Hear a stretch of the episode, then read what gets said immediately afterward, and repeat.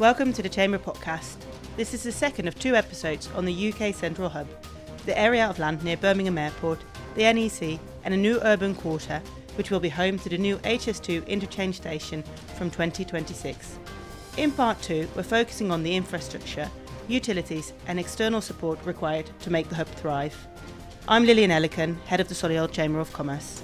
Uh, I'm Philip Farrell, the Development Director at the Urban Growth Company. I'm Will Haynes, the NEC Group's Operations Director. And I'm Joe Lloyd, Business Development Director at the airport.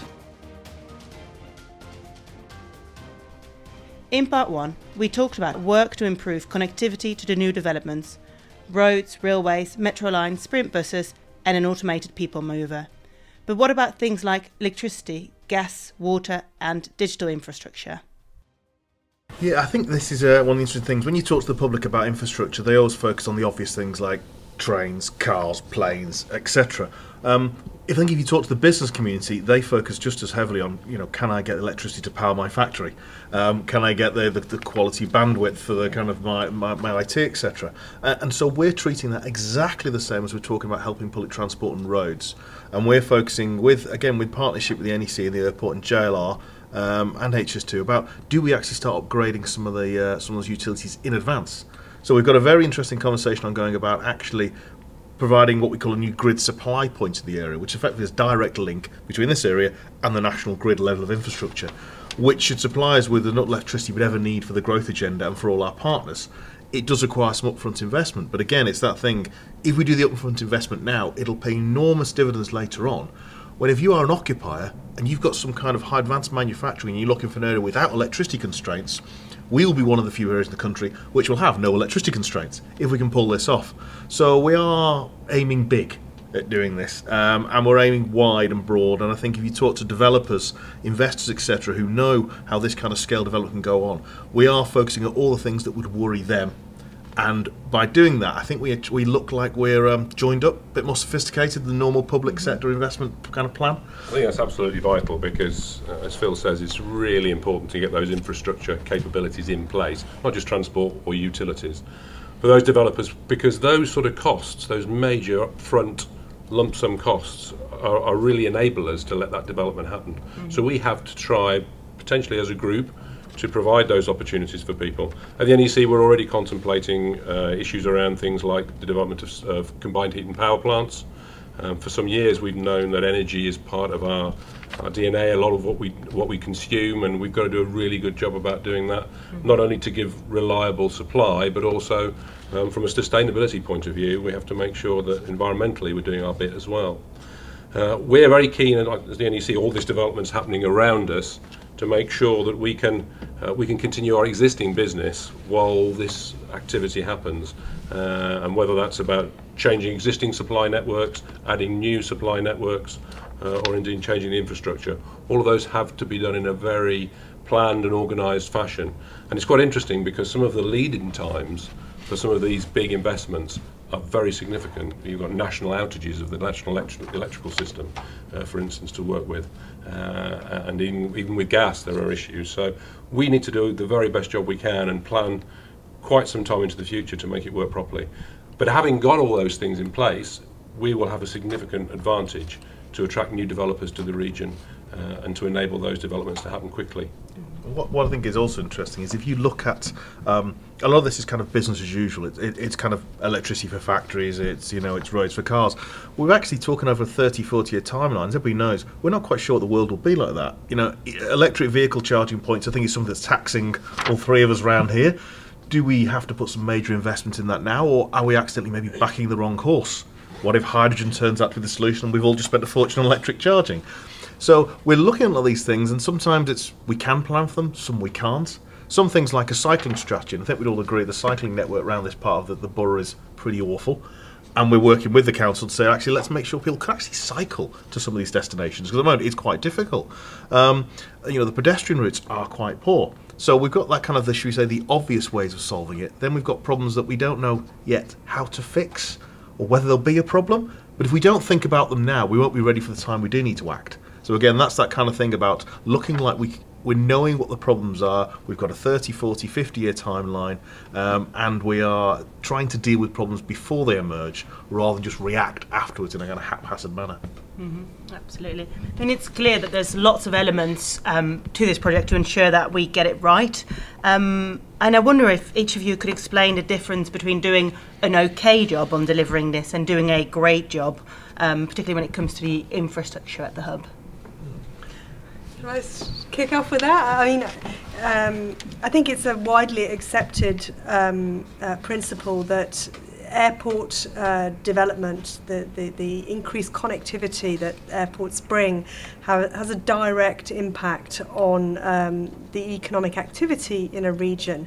Um, we, we see ourselves at the airport as an economic accelerator. It's a bit of jargon, but, but, it, but it generally says if you want to increase your international um, trading activity, um, then you need to have connectivity to international markets.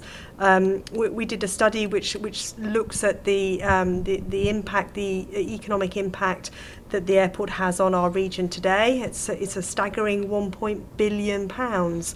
Um, so if you if you look at growth of the airport and the exponential growth of that uh, of that economic impact uh, and im- improved acceleration of the of the economic activity, um, I think it speaks for itself. Um, so so doing a great job, making best use of the airport asset that the region has. Uh, making sure people can get to the airport, making sure that we are the airport of choice um, because of the service that we provide. Um, it is all making best use of that asset. Um, and, and that's the difference, really. If, if we don't get it right, then we won't reap the economic benefits of a prosperous, growing, sustainable airport. Yeah, I couldn't agree more, really. I mean, we're all very big businesses that have got a lot of employees and a lot of customers. And, and clearly, customer service and the ability to get to and from your place of work, or indeed uh, your place of, uh, of play in our case, then it's really, really important that people are able to get to and from very quickly and easily. If we don't do that, they're going to go somewhere else. They absolutely have a choice. And as development happens in the, in the Midlands region and across the UK as a whole, we need to be in a position where we're attracting the very best people and the very best markets. And we're only going to do that if the infrastructure provides convenient access, cost effective access, and timely access. So, all of these things absolutely come together to serve all of our needs. And we're very much aligned in that, I think, in the way in which we're approaching it. We have to remember that all of our customers have a choice.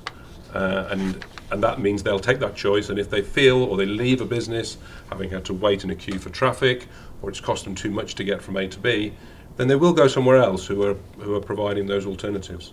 Uh, and therefore, we need to be up there, making sure that we grab that that nettle quickly and deal with it. I- I think, in my mind, to me, the success of, of, of UGC, as in what we are meant to do, is if in 30 years, and obviously we know property developments take a very long time, as, as people know, in 30 years, when you get off that HS2 train, or when you get off the um, West Coast Main Line International, um, it would be as though you've just arrived in a town centre. You don't think you're in an out of town location. You don't think you're kind of on the fringe of where matters. You're actually somewhere. You walk out, you've got a high density development around you, which would make you feel like you've just arrived in a very affluent, buzzing town centre. In the same way, if you arrive at the airport, we want them to feel like, like you would do at, say, Docklands. You haven't just arrived at an airport somewhere at the fringe. You're an airport and you're minutes away from really destinations, which may well be the kind of the manufacturing on JLR. It might be the kind of office and R and D facilities across the around the HS2 station, or all the leisure activities around the NEC. I think success for me was if people regard this as almost the Solly, Solly has two town centres.